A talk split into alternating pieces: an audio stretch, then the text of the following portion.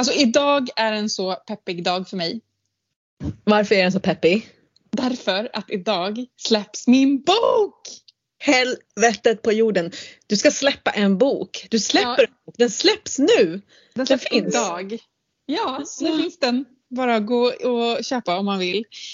Alltså jag har skrivit på den i fem år och det känns som att jag pratat om den i så mycket i den här podden att snart kommer min bok. Jag har pratat om det i typ ett halvår och så börjar jag känna mer och mer att folk bara såhär, yeah yeah, we'll see about that. Nej, alltså vet du vad? Jag tror att alla bara, we know about that. De vet att du kommer leverera den fetaste boken. Okej, men vänta lite nu här. Hold your horses. Eh, en sak i taget. Vad heter boken? Den heter Häxans handbok till revolutionen. Wow. Okej, varför då? Vilken asbra titel. Hur tänker du? Eh, nej men eh, det är en, alltså det är en, en sån klassisk häxig handbok. Lite så här, gör så här. Liksom. Så här funkar häxkonst. Med en liksom, politisk, feministisk, postkolonial, antikapitalistisk twist. Alltså eh, inte så här nu myser vi runt med tända ljus och ritualer utan nu förändrar vi världen med tända ljus och ritualer. Nej, men liksom.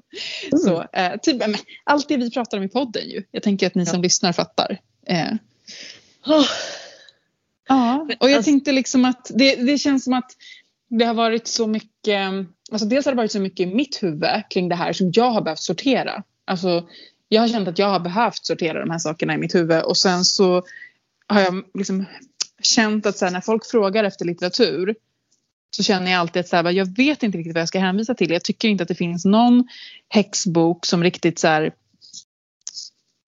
Ja, men det känns som att det är antingen eller. Det är antingen det liksom politiska eller bara det häxiga. mhm. Så den här boken är, den rör sig liksom, eh, m- du får bägge två. Alltså du får både liksom någonting hands-on och sen också en mer eh, liksom bakgrund, Men typ- historisk bakgrund, ingång till det hela. Ja, precis. Alltså liksom en, att inte bara göra de här magiska sakerna för sig själv utan för i- naturen, för mänskligheten, Mm. för ja, allt som är viktigt. Men, men, men och vart köper man den här boken då? Vart beställer man den? Ja, men på alla vanliga ställen, typ Adlibris, Ja. Bokus. Bara gå in och söka. Eller så kan man ju vara en av våra Patreons för då kommer jag, vi, jag lotta ut en bok till en av er Patreons. Så ni kan ju vänta med att köpa den tills ni har eh, sett om ni får den. Jag tänker att vi, vi gör den lottningen idag. Så. Ja, vi gör lottningen idag. Men hörru, vad ska vi mer göra idag då? Vi ska fira! Yes! Vi bjuder in till fet jävla härlig releasefest för Häxans handbok till, vad heter den nu, säg igen, Revolutionärt liv, nej. till revolutionen med Till revolutionen. form. Ja. Eh, och det gör vi idag i eftersnacksgruppen klockan åtta. Ja, på Facebook. Mm, på Så Facebook. det är bara att titta in på, eh, på gruppen på Facebook klockan åtta så skålar vi om ni vill. Ja visst, man skålar, vi grattar dig, vi ställer kanske lite frågor. hänger det får ni gärna göra. No big thing, bara jäkligt härligt att träffas och, och, och mötas. Alltså, för jag, vill- alltså jag vill ju inte fira med någon annan hellre än er allihopa. Och det är liksom, för den här podden har ju verkligen varit så stor inspiration för att, liksom, i mitt skrivande. Alla frågor som vi har fått, alla liksom, frågor som har väckts i mig i våra samtal har ju verkligen fått mig i alla fall att så här, tänka till typ 20 varv till kring allt jag har skrivit kring. Liksom. Så att det har varit, utan podden så hade det varit en helt annan bok. Så du vet, den här you. I- Den här boken kommer bli en sån här bok som eh, du vet kommer vara en sån här bok som går i arv och så kommer den ha så namn skrivet innan liksom på boken. Typ Harry Potter and the, and the, and the vad heter den, halvblodsprinsen. Liksom. Det verkligen tummade och så kommer den bara så här, I'm giving, den här hade min farmor, så här, nu får du den och så vidare. Men vet du vad jag tänker? Jag tänker typ att det kommer bli så här. Jag har redan i mitt huvud tänkt att om typ 20 år då kommer den här boken vara typ så som såna häxböcker som skrevs för 20 år nu är. Att man bara, ja ja, så där tänkte de då. höhö, typ. Ja, stor chans också. Men sen så finns det ju ändå några böcker som är så men som ändå så här I get it liksom så här. ja, jag vet. Simba Det är ju så när man, Beauvoir. skri- när man sätter något i pränt liksom, då är det så här, okej, det här blir ju bundet till den här tiden liksom. Och det har jag ju verkligen märkt när det gäller att skriva klart också, att jag bara så här, men nu, vänta, nu har jag kommit på det här, nu måste jag ändra i boken. Och så bara till slut måste man ju bestämma sig för att så här, alltså om jag ska ändra i boken varje gång jag kommer på en ny grej, då kommer Mm. den aldrig bli klar. För att jag kommer förhoppningsvis komma på nya saker resten av mitt liv. Exakt. Så. Du får skriva fler böcker. Ja, det får man göra. Men alltså okej, hur känns det i kroppen nu när man då har fött den här bebisen? Vad, vad, vad känns- känner du i kroppen? Vad tänker du? Vad, vad, är- vad efter nu? Alltså, vad, what do you need? Ja, men alltså det var, jag, jag känner det liksom som att jag vet inte om det är både boken och den här känslan av vår som är nu. Alltså det har kommit så här sol, vintergäck. Alltså jag känner verkligen som att det bara, allt blir bara ljust plötsligt. Från att det var en så ganska tung känsla till att så här, oh, det, det är bara lätt, en lätthet i kroppen känner jag. Och sen så känner jag liksom att så här, precis som när jag släppte min skiva att it's out of my hands liksom. Den får bara leva sitt liv nu och jag vill inte lägga mig i för mycket liksom det. Utan så här, ja, kanske ta en paus lite grann från den liksom och så här, komma tillbaks till den. Eh, så så nu, nu vill jag bara liksom släppa den fri. Alltså det är så fint att du också släpper de här sakerna. Nu är de liksom kanaliserade via dig ute i världen och nu får ni liksom göra det som börs med detta. Ja men precis, det är liksom, ja. Jag, jag, det, var, det är ju så jag har tänkt hela tiden med den här boken. Liksom, att också varför jag inte ger ut den på ett bokförlag och liksom så här, gör det ganska enkelt. Det är att liksom, för mig är det inte viktigt typ, att styra vad som händer med den. Typ, åh jag måste promota den så här eller så här. Utan jag bara typ, den, den kommer hamna där den ska hamna. Typ. så, det, är- det är inte mitt jobb att styra det. Mitt jobb var att vara skrivaren. Liksom. Det är lite flummigt men ni vet vi är ju flummiga här. Så. We are flummish and we fucking love it. Ja, nej men alltså okej, vi ses eh, ikväll hoppas jag. Eh, ni Ja. som, ni som eh, inte lyssnade när det kom ut, alltså tråkigt för er men det finns säkert kvar sparat. Ni kan hänga med oss liksom. Men alltså det känns som att det är verkligen en sån här tid just nu där det bara typ händer grejer. För att jag har sett att du har ju också värsta grejen på gång. Ja men alltså jag, precis, eh, jag och eh, Olof som vi hade med i avsnitt 11 Priestex. Vi har ju bestämt att vi ska liksom koka ihop och kuckelimurra och göra massa roliga saker tillsammans. Så vi kommer anordna ett stort midsommar eh, retreat. Magi i midsommar på Gotland. Eh, där vi kommer liksom djupdyka hands-on i ceremoni, ritual, örter. Vi kommer bo tillsammans på ett jättefint eh, område, liksom så här naturnära, mitt i naturen. Och vi kommer vara, alltså det, vi kommer vara ute nästan hela tiden eh, men det finns liksom plats också att vila, ta igen sig, äta fantastiskt god plantbaserad mat. Alltså det, det är någonting som vi har pratat om ett tag och så bara ja men åh ja och här alltså alla är välkomna. Alltså det kommer vara ett queert, säkert, hållet space och vi kommer ge er allt som vi någonsin kan helt enkelt. Alltså Eh. bara få typ eh, götta sig i midsommarmagi. Ja, eller hur? Också där att det kändes så här, hmm, ska vi verkligen göra på midsommar? Det kommer inte liksom, det kommer vara krocka med mugglar midsommar. Men så här, ja men låt det göra det då. Och så tar vi emot alla de som känner att ah, enough, enough med mugglar midsommar. Det här är mitt sanna jag och jag vill komma till er och jag vill hänga med er. Eh, så det är ju bara apa bra och eh, vi tänkte helt enkelt så här, alltså alla Patreons, ni har eh, 500 kronor rabatt rakt av och koden kommer stå på Patreon. Eh, så vill ni gå så är det bara att boka och så tackar Poddis eh, liksom er för att ni eh, är våra Patreons genom att ni får lite, lite rabatt och komma till oss. Men det kostar ju en del med boende och allting liksom så att det it's a luxury thing. Men eh, det, jag tror att det kommer bli supermagiskt. Mm. Alltså det, det låter som en dröm tycker jag. Verkligen. Ja. Eh, och jag är ju lite partisk för att det är på Gotland. Men alltså i och med att Olof, jag vet typ ingen som kan Gotland bättre än Olof. Eh, Nej. och jag, jag tänker att så här, den platsen som han är med och liksom väljer ut kommer vara typ, alltså han har visat mig otroliga platser på Gotland. Så att alltså ni kommer få ja, väldig s- speciell Ja. och magisk ingång till den här ön Jag också. känner verkligen att jag litar på honom och Gotland till 100 procent alltså. Mm. Men vi har ju hållit på gjort massa roliga grejer på fastlandet lite grann fram och tillbaks här under tiden och det, det är väldigt, det blir roligt också. Men visst var det så att ni lärde känna varandra genom podden?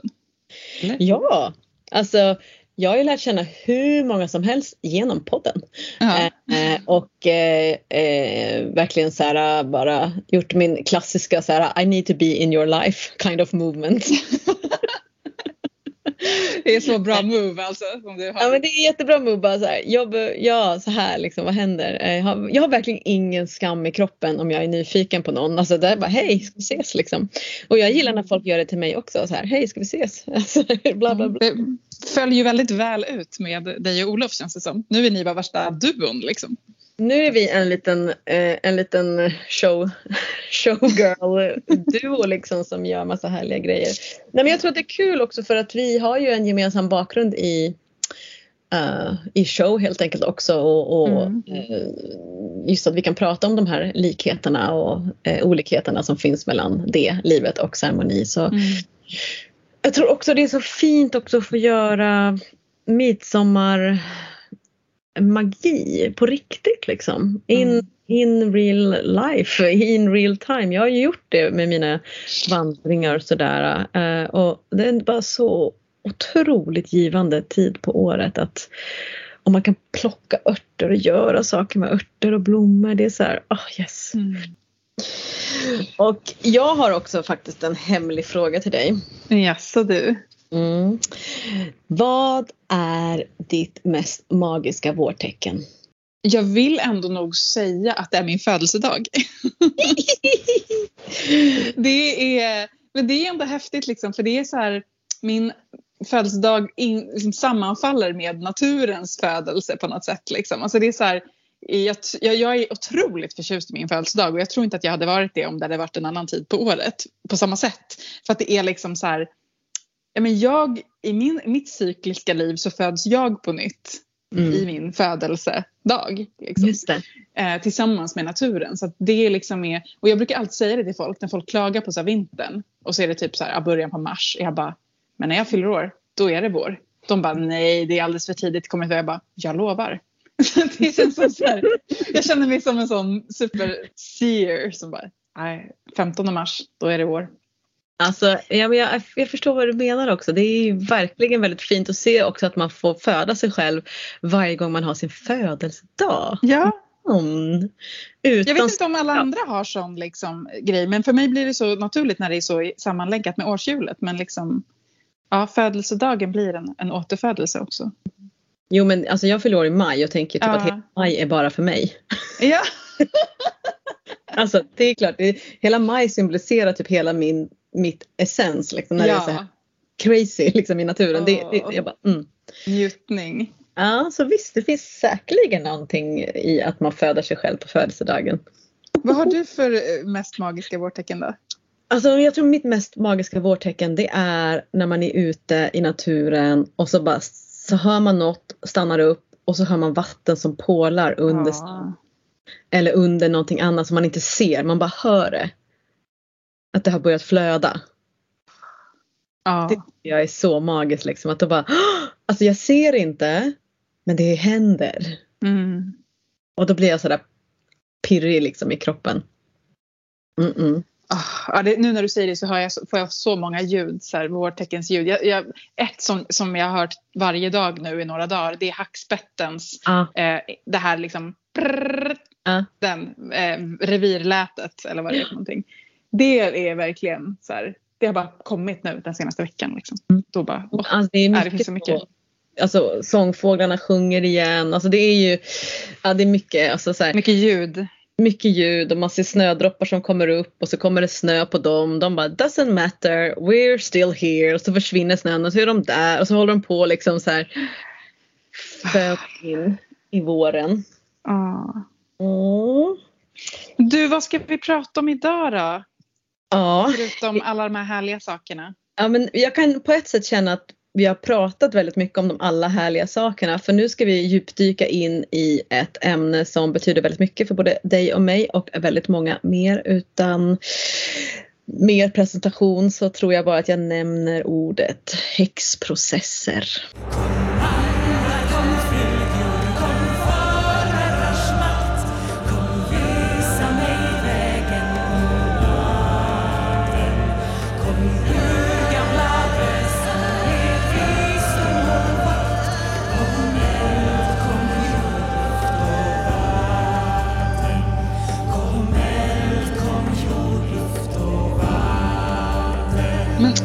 Du, ska vi liksom bara börja i så här, vad, vad då häxprocesser? Vad Ja. pratar vi om?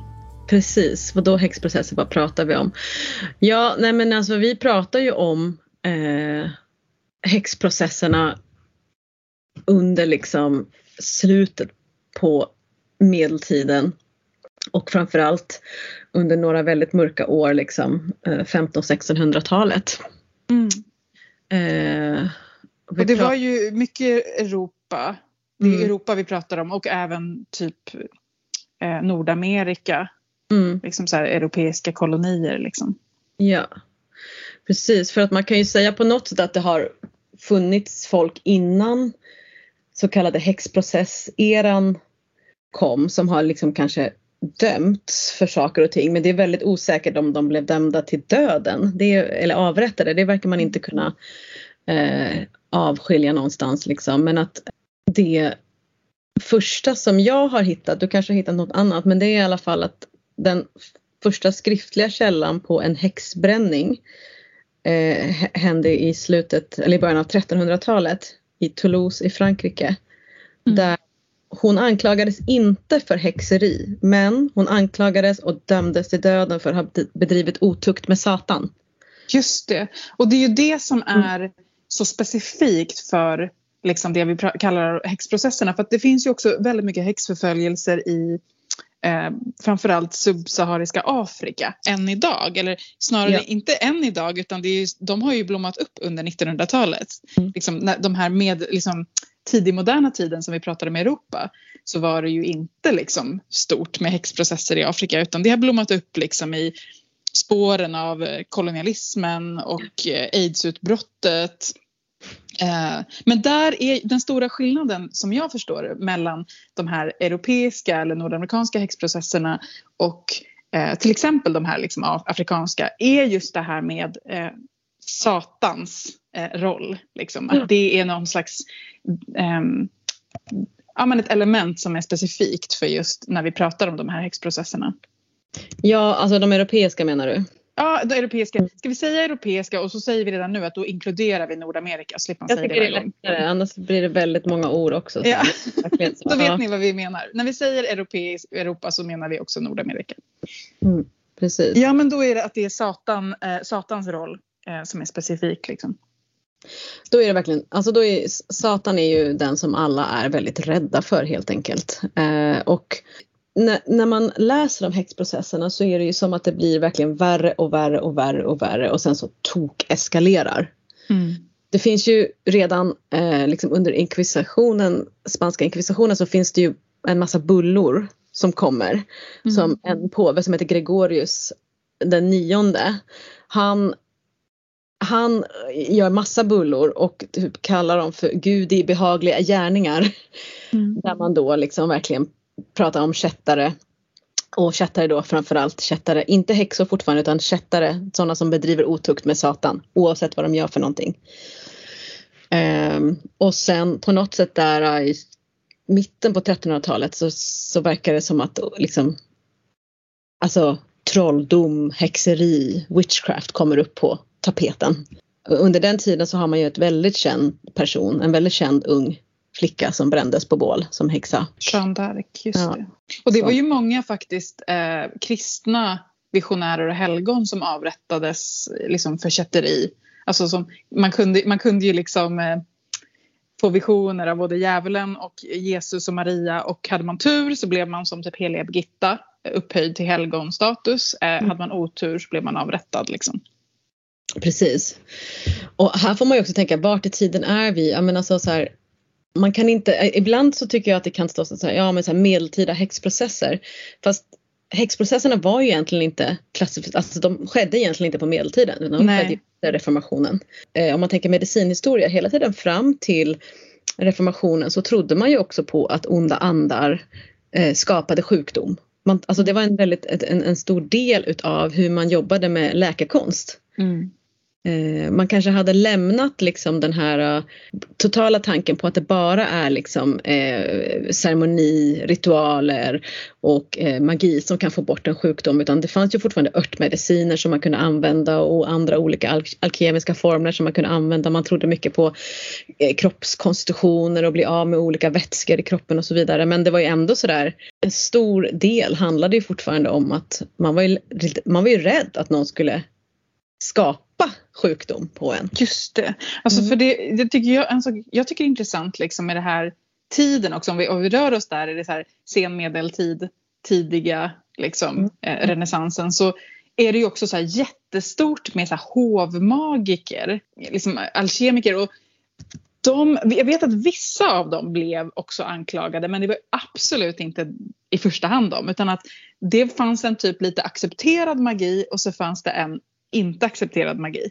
Det här har vi varit inne på när vi, vi hade ett avsnitt där vi pratade om magi att den manligt kodade magin mycket, har varit mycket mer accepterad och haft högre status än den kvinnligt kodade magin. Jag menar långt in under renässansen så har vi ju liksom Alltså det är ju många manliga då magiker som kan verka ganska fritt liksom. Eh, Medan häxprocesserna pågår i liksom sitt brinnande liksom på Mm. sin topp typ. Ja, för det där är ju så otroligt talande för vad egentligen häxprocesserna handlar om. Ja men Alltså- verkligen. Alltså det finns ju liksom en misogyni i själva grunden av dem. Absolut. Mm. Och det var inte heller alla kvinnor. Nej, absolut. Jag tänker att det är så här jättebra eh, tillfälle att in, an, anlägga ett intersektionellt pers, maktperspektiv. Alltså att det handlar inte bara om kvinnor och män, det handlar också om klass. Och Ja. det handlar om massa olika maktordningar för liksom vem som Och blev utsatt. rasism. Ja, Många var ju inte födda på den plats som de bodde när de anklagades. De ju, hade ju invandrat liksom. mm. Eh, alltså så här, det icke-normativa var det läskiga liksom. Men vi kan ju ändå konstatera att ehm, alltså, som vi, som vi liksom har väl, du, vi har båda antytt här nu att liksom magi förekom ju bland folket. Alltså det var ju verkligen så här, Mm. i, i liksom, frågan är om vi ens skulle kalla det magi idag för som sagt botekonst liksom är ju, det kanske liksom inte ens var magiskt, det kanske bara var rent så här medicinskt faktiskt, Ja. att den här växten gör det här liksom. Ja, Men, och sen jag kan tänka mig liksom att alla de här magiska ramserna och folktro och sånt som är bevarat. Det var ju också ett sätt för att folk var ju inte skrivkunniga och det fanns ju inga boktryckeri, bokkonst var inte ens upptryckt på den tiden Mm. eller uppfunnen på den tiden och eh, även senare när man kunde trycka böcker och det fanns, så var det jättefå som hade råd med det. Så man, man, man mindes ju genom ramsor mm, och Sverige och så vidare så att, eh, för att komma ihåg vad man ska göra med allting liksom. mm, Och det, är ju, och det blir ju en klassfråga. Att vissa har börjat läsa böcker och har kunskapen där medan vissa har det i, liksom, ja, i sitt minne och rabblar det vidare. Liksom. Ja, men precis. Och, och att, precis som du sa, liksom, att det fanns en rädsla då för att den som kan bota kan också skada. Liksom. Den som Ja. kan ta bort sjukdom kan också sätta dit sjukdom. Och att Mm. det, därför liksom blev det... Jag tänker att det är så här... Sen, och sen så självklart så förekom det ju skademagi. Alltså det gör det ju i alla Ja. samhällen där det finns magi. Liksom. Så, så folk är ju oftast ganska pragmatiska med magi. Att liksom man behöver fixa någonting och då gör man det. Liksom. Inte så mycket så här, är det gott eller ont. Liksom. I och med att, att folk lär sig läsa så är det ju inte folk som lär sig läsa. Det är en viss klass och ett visst kön som lär sig att läsa. Eh, och då kommer man in på det här då om vi går in på Malleus Maleficarum som Mm. är typ den första bestsellern efter Bibeln. alltså det är ju den boken som heter Häxhammaren. Just det. Och den, eh, den blev ju, alltså det var den näst sålda boken efter Bibeln i slutet av eh, 1400-talet, början av 1500-talet.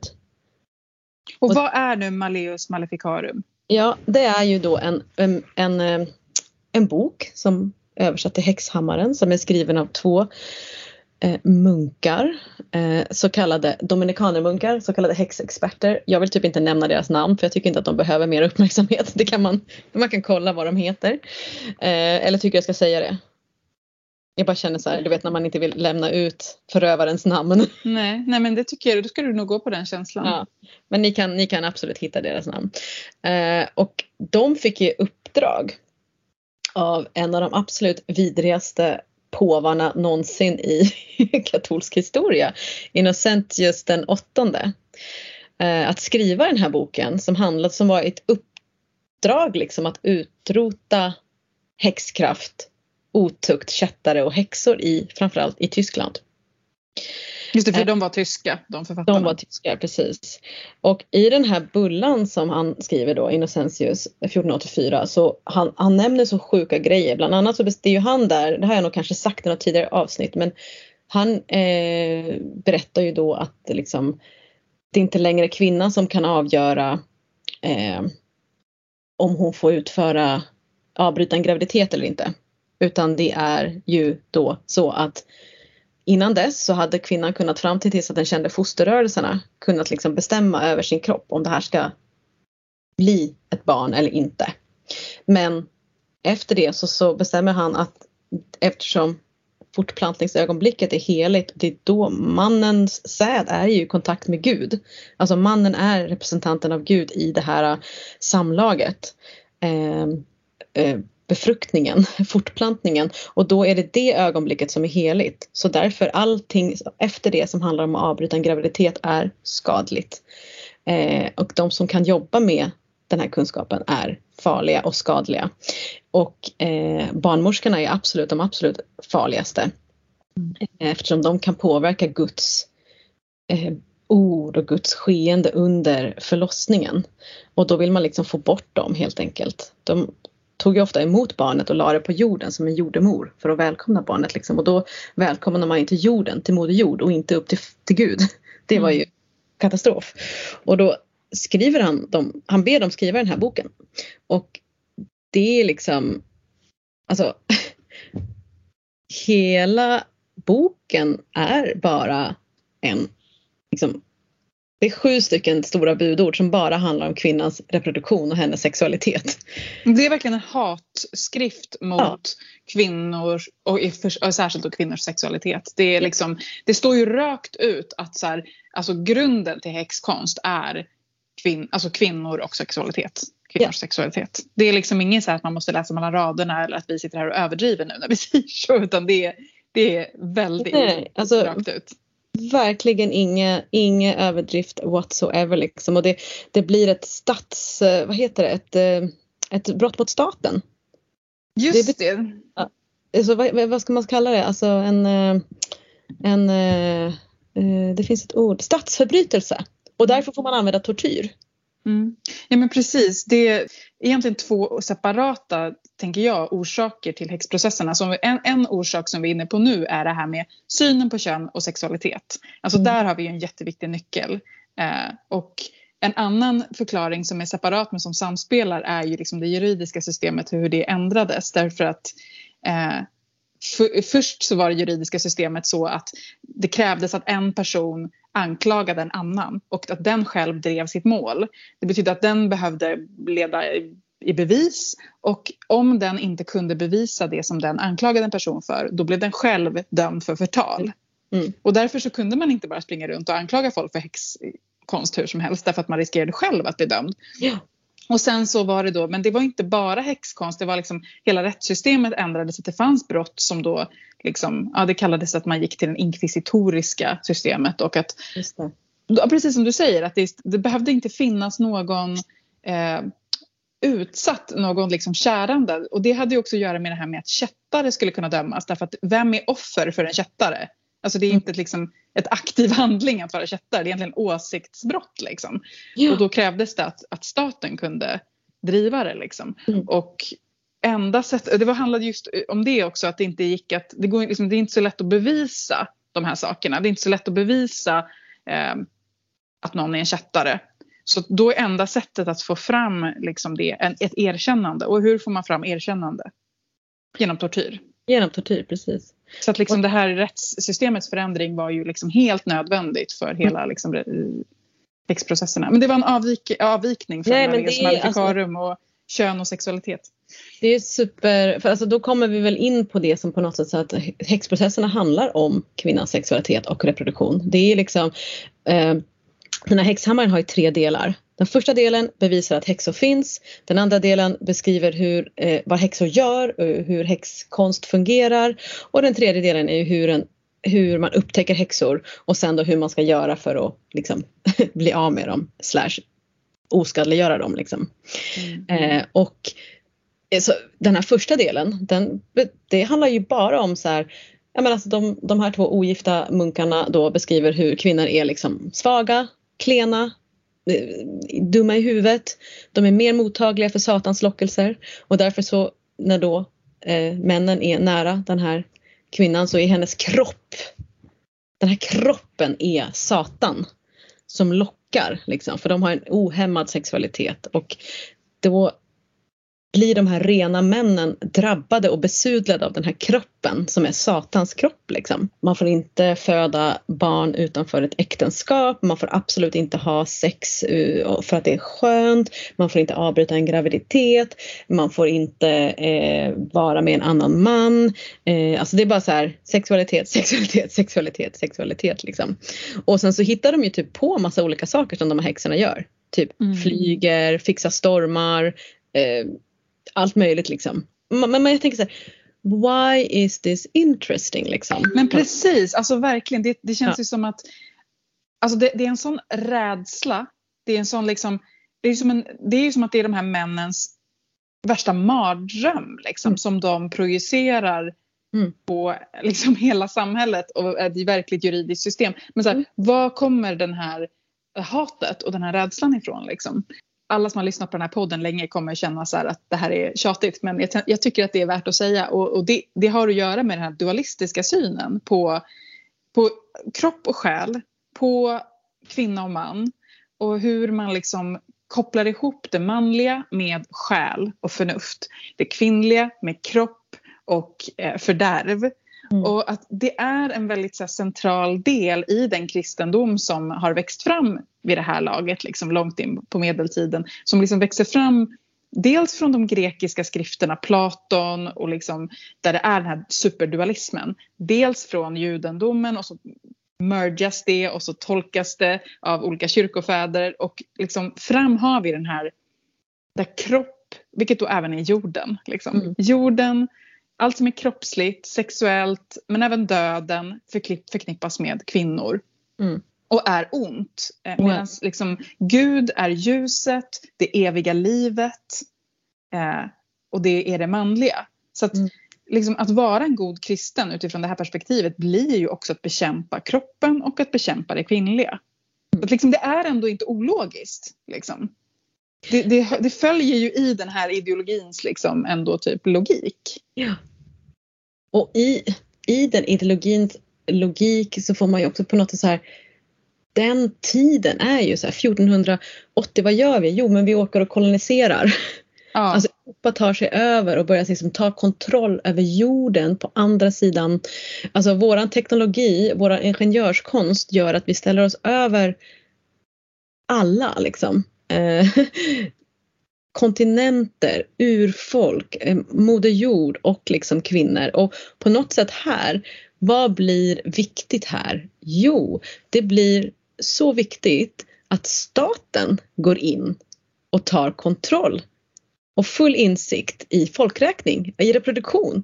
Och liksom, det, det, är- det, är- det, jag tror att det ligger i statens intresse att tillhandahålla häxprocesser.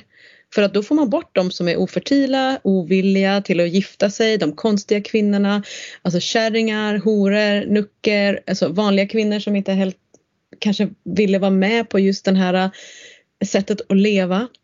Så med den här nya idén om det här nya samhället så kan ju liksom ett nytt samhälle skapas där då där kvin- kvinnan är vild och mörk och farlig och ska tämjas.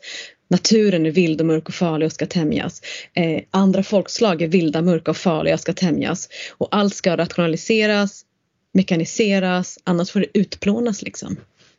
Men en sak som jag tycker är så himla ändå så här konstig, eller det är ju också det som jag tänker är så här, en viktig grej att reflektera över och det är ju att många av de här processerna eh, drevs ju drevs sen inte av centralmakten i nationen utan de drevs av så här landsort, alltså mer så här, mycket skedde liksom ute på landsbygden och det drevs ofta av lokala eh, juridiska liksom, myndigheter och att det var väldigt mycket så ortsbefolkningen som var med och hetsade det här också. Yes. Alltså, det är, liksom, man tittar i Sverige så är det liksom övervägande del bönder som är inblandade, alltså egendomsägande människor, alltså inte de allra fattigaste som, som är med och driver processerna och säger sig ha blivit, ankl- alltså, blivit utsatta för häxkonst. Och jag, liksom, som jag har läst så är det också många mer högt uppsatta i den svenska centralmakten som är lite så här ja, men det här är inte så himla bra att de håller på med ute på orten. Liksom. Men alltså typ så här att, men att det, så liksom det också kommer från folk. Liksom.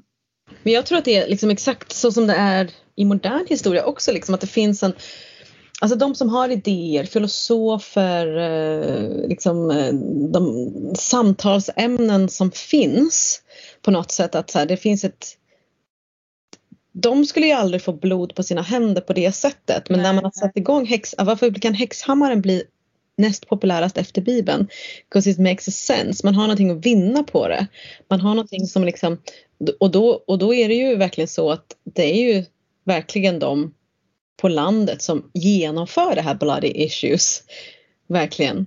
Det är ju landet också som är den som är efter i industrialiseringen eller eh, liksom upplysningen, renässansen. Det är ju liksom på något sätt också den mörka landsbygden och då är, då är det ju lätt att få Eh, om man tänker hur länderna var styrda på det sättet liksom med så här, då, då, skickar du det till den personen som sen tar tag i det och sen så vill någon göra karriär som och jag vill gärna liksom göra karriär på mitt, i där jag bor och så det här tar jag tag i.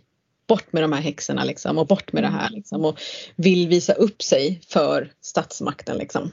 Just det. Men som jag förstår det också så, så var det ju ofta så att eh, bland liksom folket och de anklagelser som skedde där så var det liksom, i första hand var det just mot angående då det här maleficarium, alltså själva mm. skademagi. Att så här, den här personen har gjort så att min ko inte mjöl, ger mjölk. Liksom. Och sen, sen att idéerna om djävulen och Blåkullafärden, för det är liksom två komponenter för att det ska vara liksom en så här häxjakt. Och det är liksom dels den här skademagin och sen är det Blåkullafärderna eller då liksom häxsabbatfärderna. Eh, och att den idén, den introducerades helt och hållet uppifrån. Att det inte alls fanns eh, bland folk, i folk liksom medvetenhet, alltså så här, idén om häxsabbater kom väldigt mycket från typ så här Malleus Maleficarum för att man ville liksom, ja som du säger, kunna, kunna vara med och liksom ändå styra i de här processerna. Medans mm. liksom, och sen började väl folk mer och mer så här, återupprepa de berättelserna. Ja, det tror jag eftersom det, det om man tänker så här det känns som, om man, om man kollar bara lite, så här, nu, lite snabbt på datum så är det som att det är ganska snabba processer. Alltså det är så här, som i Sverige typ så här, alltså 1670 till 1680 var som värst eller i mm. Tyskland 1627 till 635 var som värst eller i um, Frankrike var det som värst 81 till 91. Alltså det är verkligen så som att det är ganska, apropå det här som du säger att det känns som att det är att man gör en stor grej det och så bara kör man på och sen så säger någon ifrån. Mm. Eh, och sen så är det klart att det är ju eh, st större och mindre processer på olika orter liksom men att det är mm. eh, för att kunna göra som om man tänker Sverige då som har cirka 300 eh, avrättade mm. Eh, i fredstid. Den största massavrättningen i fredstid ändå. Alltså det är ju jag tänker liksom mycket på om man skulle gå in på en mer emotionell del av häxprocesserna. Som om man tar typ Ångermanland. Som har en ganska brutal historia av häxprocesser. Liksom. Många socknar. Alltså i, i vissa av socknarna så det kanske bor 140 personer varav 45, 50 kvinnor tas från den byn till en rättegång där de inte har någon chans att försvara sig, fängslas, försvinner, är borta, halshuggs och bränns. den här platsen på något sätt som är kvar. Eh, vad hände med den? Alla de barn, män, systrar, bröder, mormor, farmor. Den här sorgen på den här platsen när det bara liksom, det är som, det är som att man skulle gå in i Visby och bara plocka några stycken. Alltså jag tänker så att den här, jag tänker att det inte heller skulle kunna gå att göra det under en längre tid för att det är för sjukt.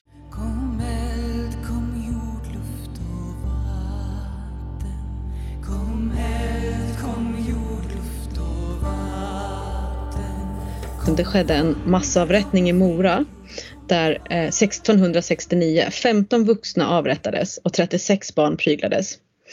Två dagar senare så fortsatte avrättningen i samma tempo i Älvdalen. Och då så fick ju liksom staten eh, lite panik och satte i en trolldomskommission med massa liksom adelsmän. Lorenz Kreuz, Carl Gustaf Wrangel, eh, Magnus Gabriel de la Gardie, Per Brahe bland annat. Så här, verkligen högt uppsatta. Och då får man ju tänka att på den tiden så var ju de väldigt nära kungen som var staten. Mm. Men de visste inte vad de skulle göra. Så att de bestämde så här att vi får avrätta lagom många. Men gud vad istället för, ja, men det blev ju bara värre. Alltså då mm. spreds ju liksom, alltså häxpaniken bara spred sig typ över hela Norrland. Eh, och sen så typ först fyra år senare eller någonting så kommer en ny trolldomskommission där de försöker få eh, lugn och ro. Eh, men det tar ju ändå jättelång tid. Alltså de har ingen, de har ingen kontroll. Alltså de vet att det är så här tidigt. Mm. Men kan men lyckas ändå... inte göra lyckas, någonting. Liksom. Nej, precis. Så det är ju... Jag tycker att det är också så en viktig liksom, grej att förstå tror jag. Eller, jag känner att det varit viktigt för mig för att förstå häxprocesserna. Jag känner inte att jag helt fullt förstår dem alls men, men liksom att det är så här, det är inte så enkelt som att så här, ja, Malleus Maleficarum kom och då uppstod häxprocesserna därför att det finns också den här, det finns ju också någonting bland folk mm. där, där, liksom, där till och med övermakten kan försöka dämpa det men ändå så vill folk fortsätta. Alltså det, är som så här, det finns så himla många olika krafter som jag tror samspelar. Eh, och jag tänker också på den här tiden.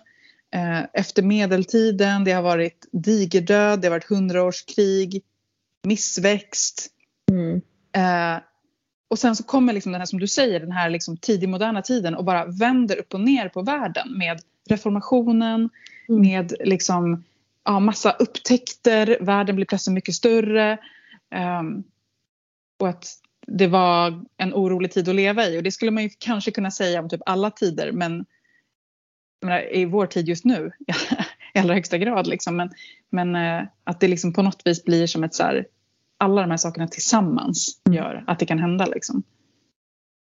Nej men alltså um, det, det, det, det, jag tror att verkligen det att man måste tänka att det är nog jävligt turbulent och jäkligt osäkert. Och just det där att, att ett häx, eh, att vara häxa blir ett statsförbrytelse. Det gör ju att man det. hela tiden är livrädd. Alltså så här, mot slutet här uppe i Ångermanland i Torsåker, det var ju en, en femtedel av kvinnorna i Torsåker mördades. Mm. Och eh, den här elaka, elaka, hemska prästen eh, Horneus, vill inte nämna honom heller men jag tror jag måste det för att försöka för att han är liksom så stor drivkraft i de svenska häxprocesserna. Han håller ju en hemsk predikan i Torsåkers kyrka. Och där är 65 kvinnor och två, två män och typ fyra pojkar. Och de, han håller en predikan så för han in allihopa de här i kyrkan så får de allihopa ta emot nattvarden. Och ingen vet, de är inte dömda, alltså de är inte, det har inte varit någon rättegång. De vet ingenting. Eh, men de får ta emot nattvarden utan att veta om de ska dö eller inte. Eh, för att de har inte erkänt sig skyldiga liksom. Men sen så förstår de där att när de är i kyrkan att de kommer dö. De ska, de ska liksom avrättas. Och då blir det ju panik liksom. Det står ju i, eh, i texterna liksom. Det är panik liksom som utbryter men då kommer ju familj, annan familj och andra släktingar ställer sig runt dem och håller liksom eh, alltså de kan inte komma ut. De får inte fly. Nej. De andra släktingarna och byborna och familjen stoppar de släktingar som vill försöka rädda sina egna släktingar. Nej, så fruktansvärt. De allra flesta gjorde liksom ingenting för de var så rädda för sina egna liv. Liksom. Mm. Alltså, de har ju, alltså Hornéus kallar in vittnen som är typ ett, två år. Är det sant? Ja. Ja, det är ju också en så hemsk del av allting, alltså att barn var så otroligt inblandade i det här. För det var ju liksom en av de mest centrala anklagelserna med Blåkullafärderna. Det var ju liksom att, att barn rövas bort till Blå, Blåkulla.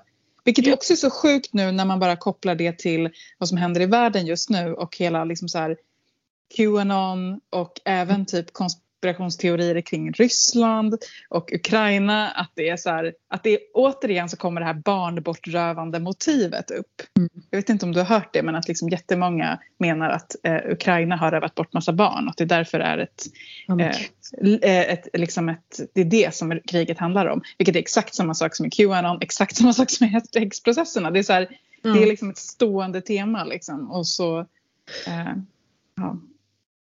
Ja men exakt, alltså det blir ju, mm, alltså, mm, det är så jävla farlig del av, mäns, av mänskligheten. Mm. Eh, bland annat så här också, det, jag tänker så här, eh, det fanns ju en press i Frankrike som hette Remy. Han brände ju och dödade typ mer än 900 personer. Och sen, sen blev han anklagad som häxmästare. Han var djävulen själv och brändes. Alltså så man är ju aldrig säker heller. Nej. Och det är ju exakt precis. som det är nu också. Med, Kanske bara om man är helt tyst som man är Ja. säker. Möjligtvis. ja, det får man faktiskt tänka liksom att eh, helt tyst så är du nog ganska säker liksom. Då är man istället en bystander. Liksom, silent Mm. bystander. Mm. Och just det där också så här. Alltså hur de intervjuade barnen. Det är väldigt likt hur de intervjuade pojkarna i Kevin-fallet. Alltså så här vuxna som säger saker till barn.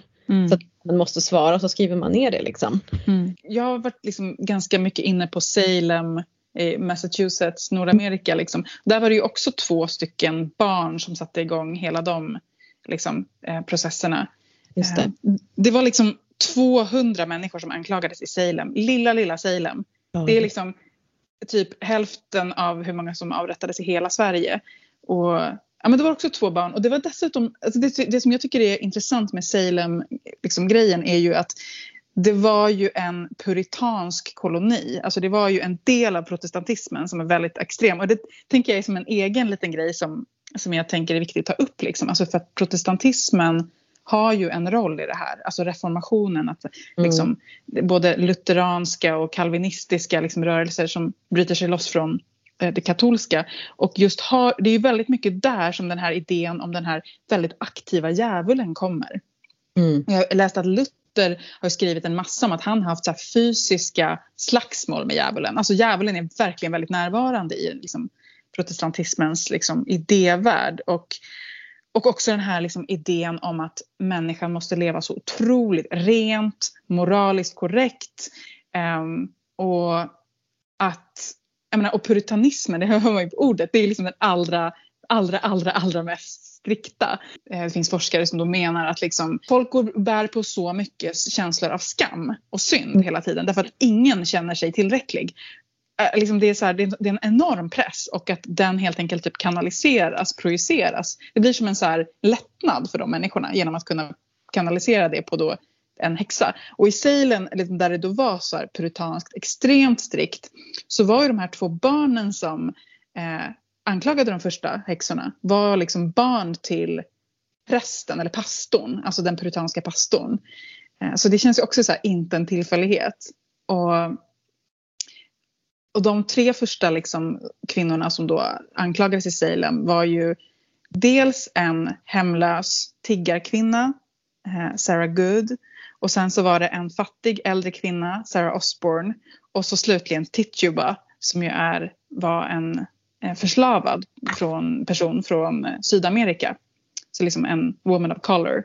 Så jag tänker att här får vi också, det speglar så otroligt väl den här liksom maktordningen. Att det är liksom den här prästen och hans barn som anklagar de här de allra mest utsatta i samhället. Liksom. Mm. Det är där det börjar. Liksom. Och det speglar ju liksom häxprocesserna även i typ Europa och i Sverige och allting. Liksom. Det är just som vi pratade om, att det handlar om klass, kön, ålder, eh, sexualitet. Alltså vi ska också nämna att det är ju män som, som dödas och anklagas också. Eh, och där finns ju också homosexualitet med som brottsrubricering liksom, bland manliga häxor.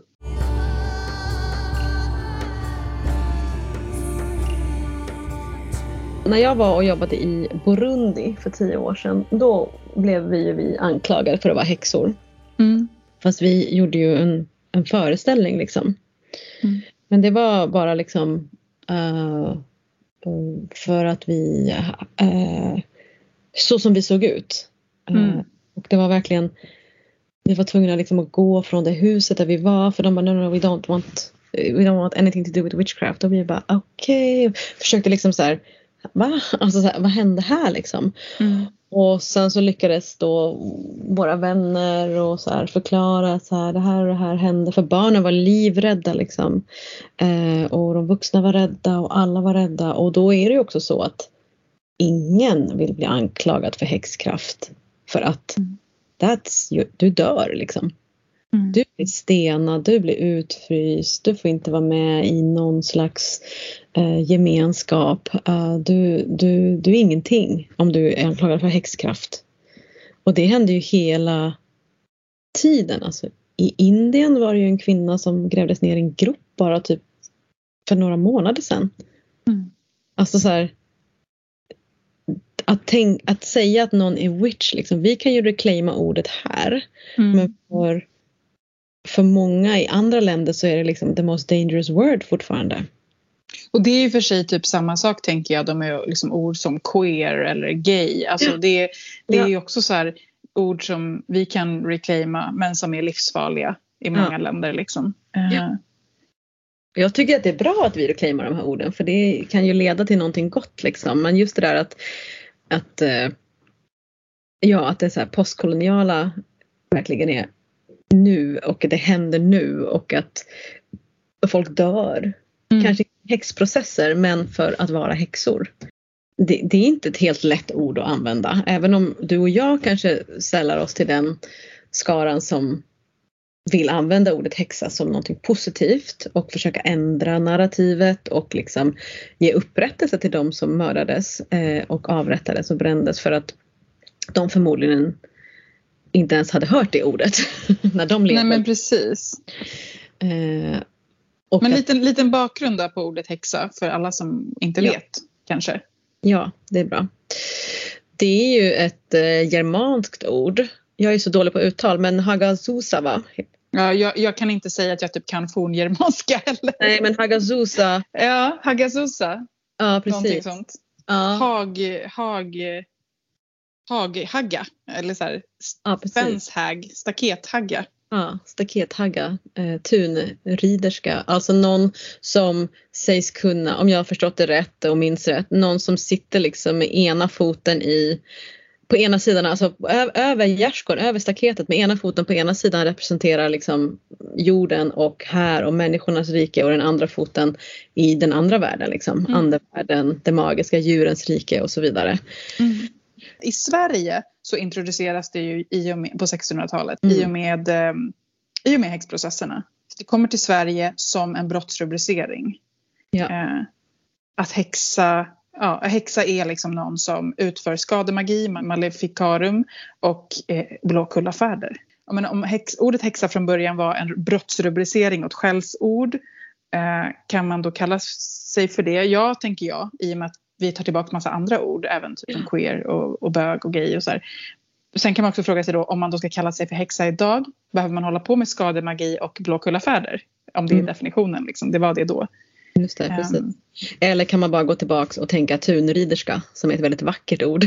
Mm, precis, själva liksom etymologin i ordet. Det har ju jag gjort väldigt mycket. Och jag Ja. tänker att alltså när man tittar också på... För att, alltså, de allra flesta av de dömda, de som dömdes för, för liksom häx, att vara häxor.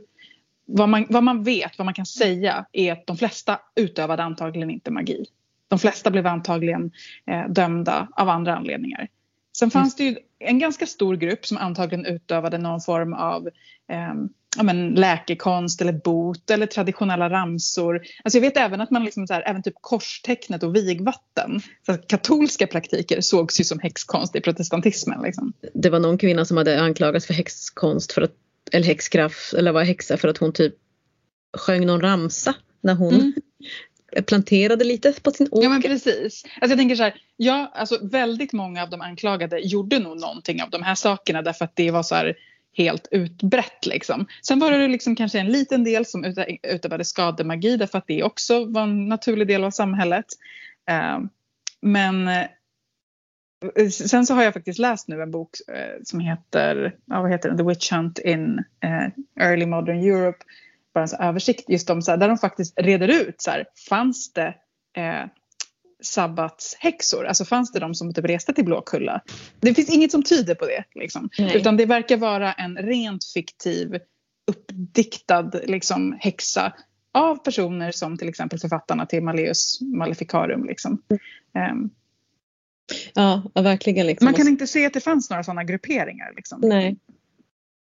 Nej, och därför är det ju problematiskt det här med att eh, bekänna sig till något slags häxursprung. Ja, Ja, men det... typ som, som Vicka börjar lite grann med, mm.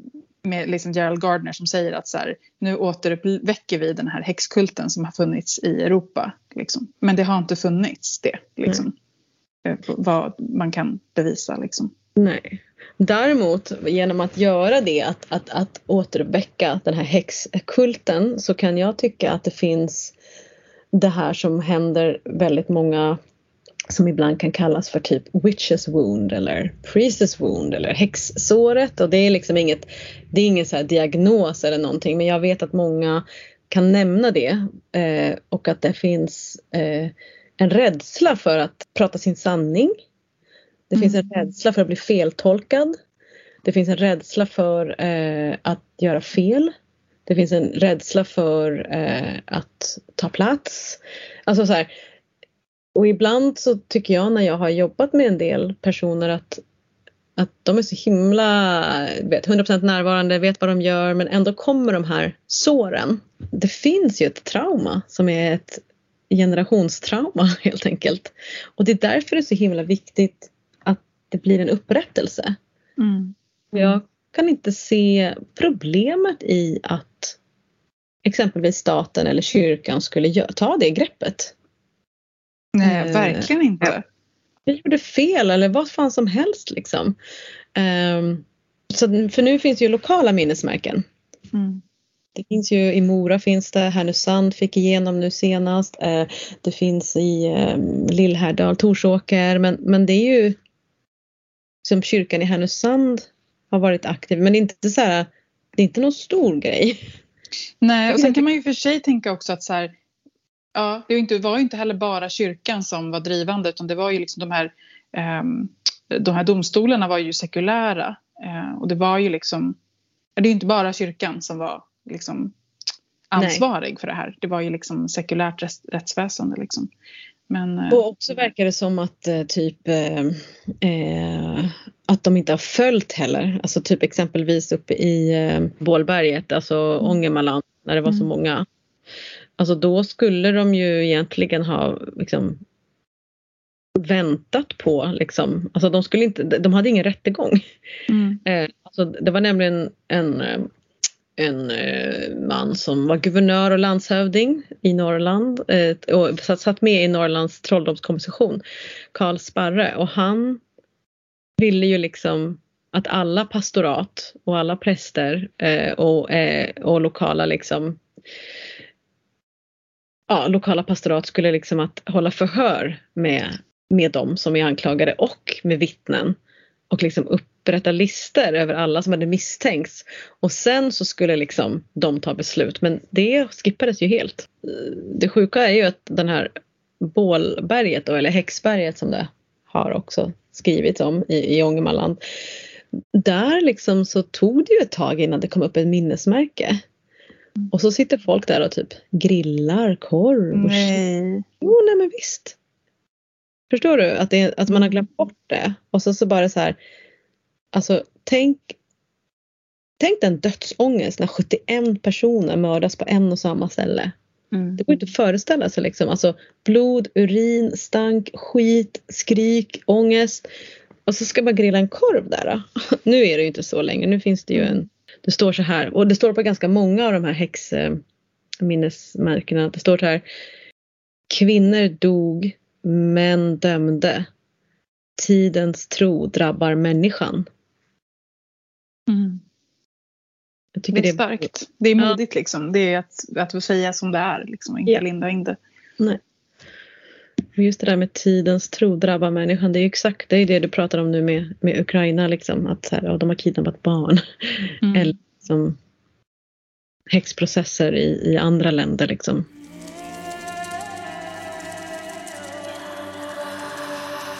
Man kan också sätta in häxprocesserna mer i en modern kontext om man förstår att det inte var häxor som brändes. Mm. Det var inte häxor som brändes. Eh, Det var kvinnor eller män eller personer.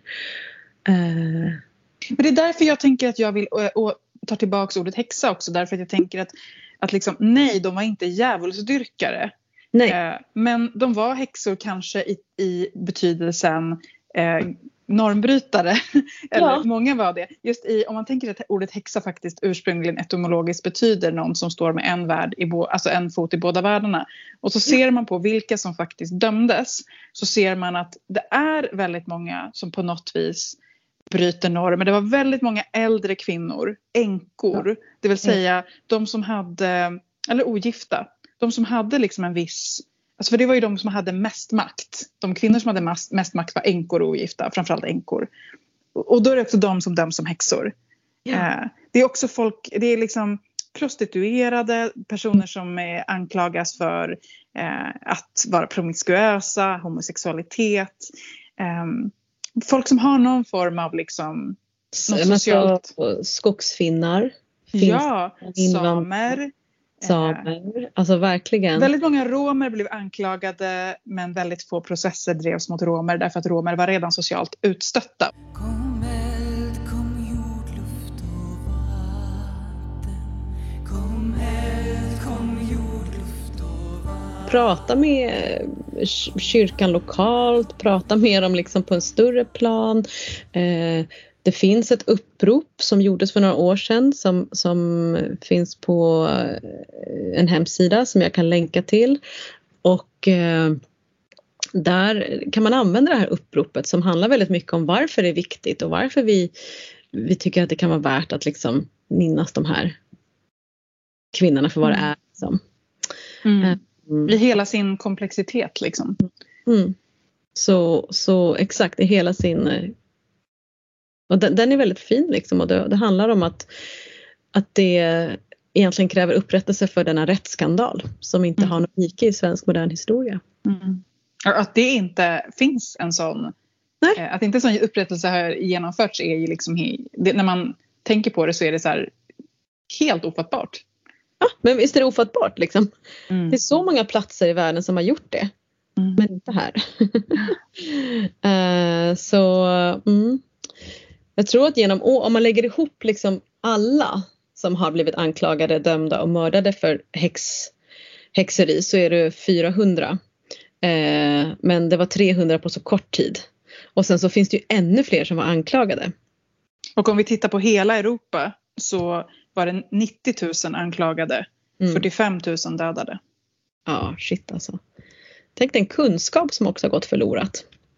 Mm. Och sen att man inte får, vågar förlösa en kvinna för man är rädd för att bli anklagad för häxkraft. Eller Men jag tror, jag tror jättemycket på det som du var inne på när du pratar om de här ancestral wounds. Alltså jag kan själv jättestarkt känna att eh, alltså den rädslan, det är inte så jäkla länge sedan ändå, 1700-talet liksom. Eh, alltså det här att vara lite för mycket utanför ramarna, prata lite för, om lite för jobbiga saker. Mm. Eh, alltså det väcker en rädsla som knyter an till vad som hände med de här människorna. Liksom. Och det är inte ologiskt att det gör det för det här är inte länge sedan. Liksom, Mm. I ett större perspektiv. Vi avslutar det här avsnittet lite annorlunda än vad vi brukar. Och för er som eh, inte kan lyssna just nu eller har tid så kan ni ju ta en paus och göra det här lite senare. Men vi kommer göra en minnesceremoni och läsa upp namnen på de som avrättades I Sverige. Sverige. Och eh, Gör som ni vill. Vill ni vara ute? Vill ni sitta inne? Vill ni tända ljus? Vill ni vara med vänner eller vara själva? Gör det och minns dem.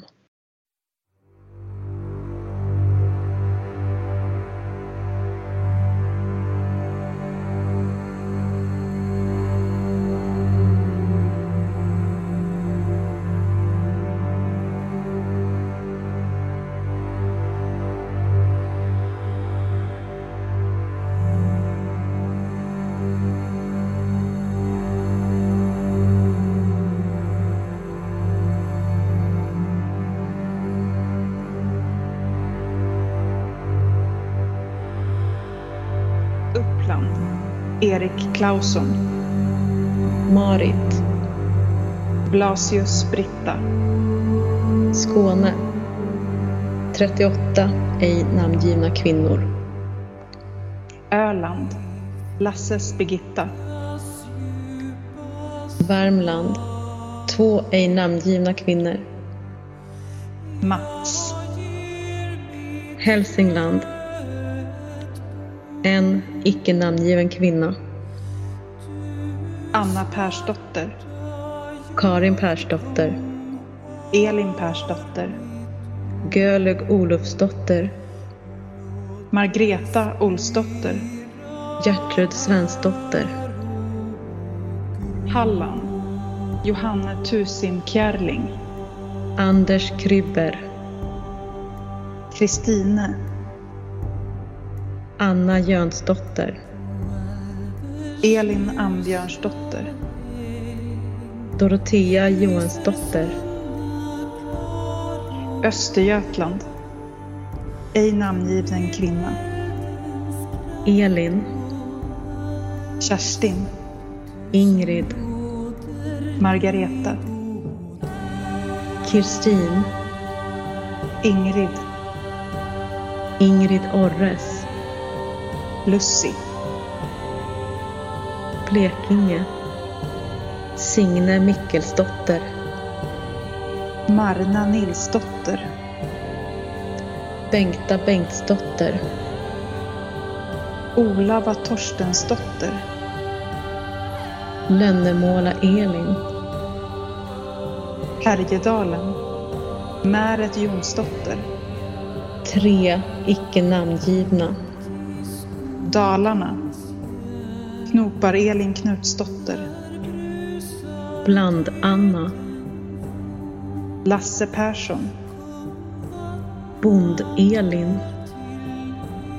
Hustrun till Jakob Andersson i Östermyckeläng. Gålish Anna Olsdotter.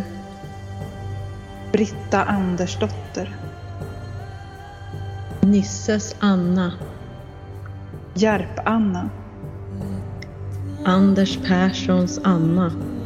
Annas syster Solmäret från Sälja. Engis Anders.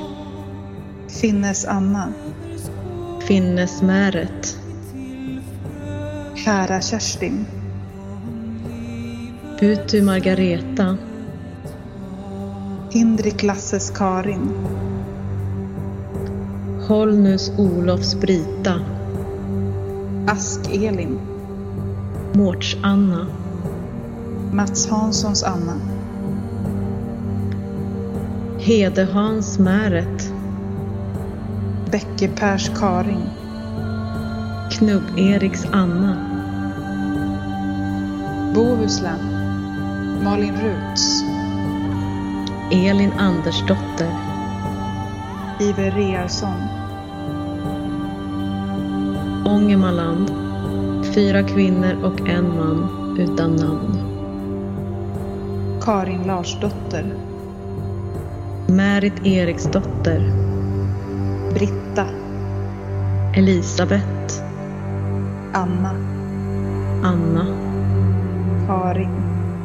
Britta. Britta. Ella Jönsdotter. Britta Persdotter. Karin Mikaelsdotter. Anders Nilsson. Märit Nilsdotter. Märit Olofsdotter.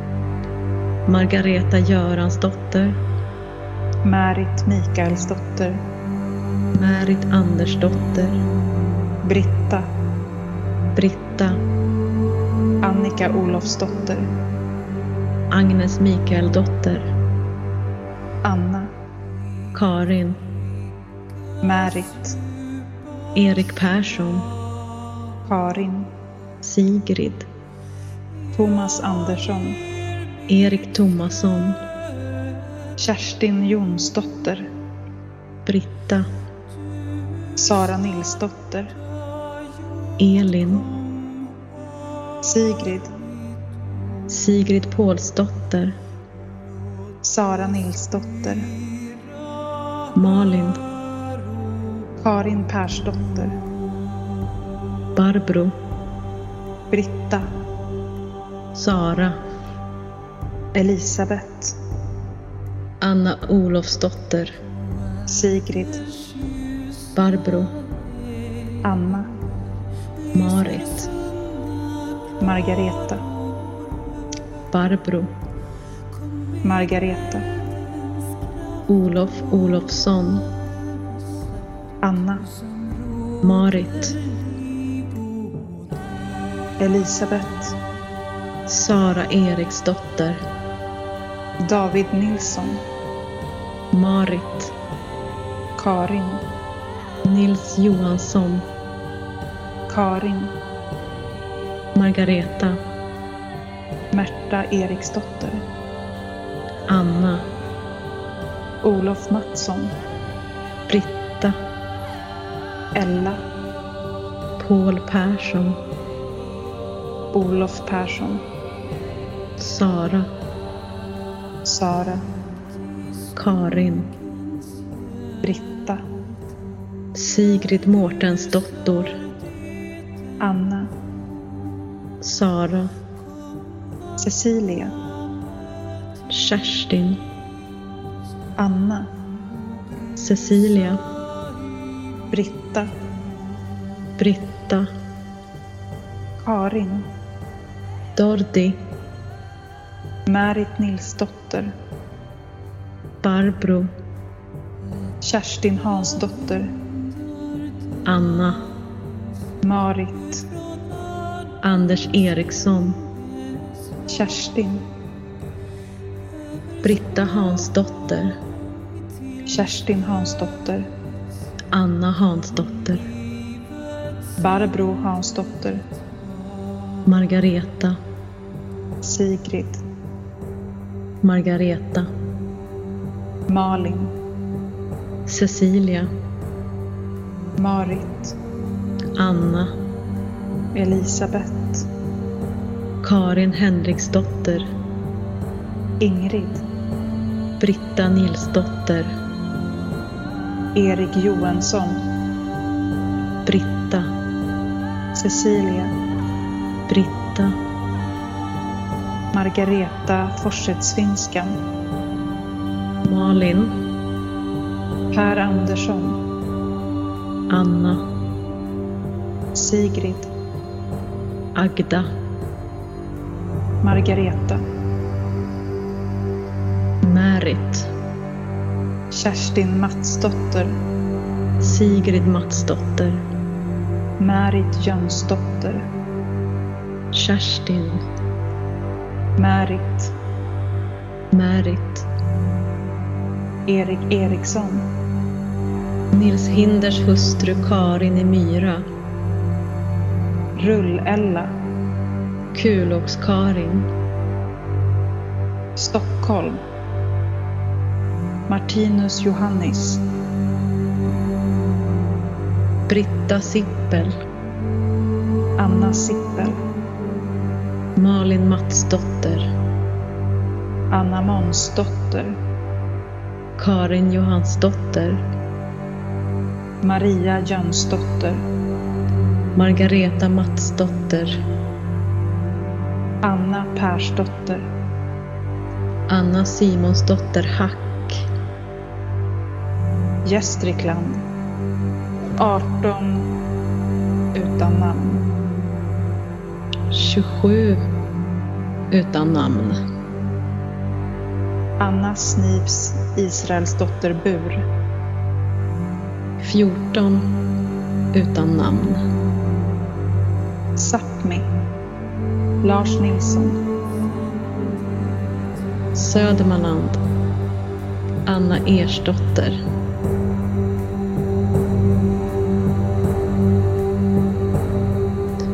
Och det finns såklart fler namn. Anteckningar som inte kan läsas. Anteckningar som är borta. Namn som aldrig kom upp i offentliga papper. Och vi vidgar också vårt hållande och våra minnen, vår kärlek till alla de som avrättats utanför Sveriges gränser för häxkonst. Vi hedrar er, minns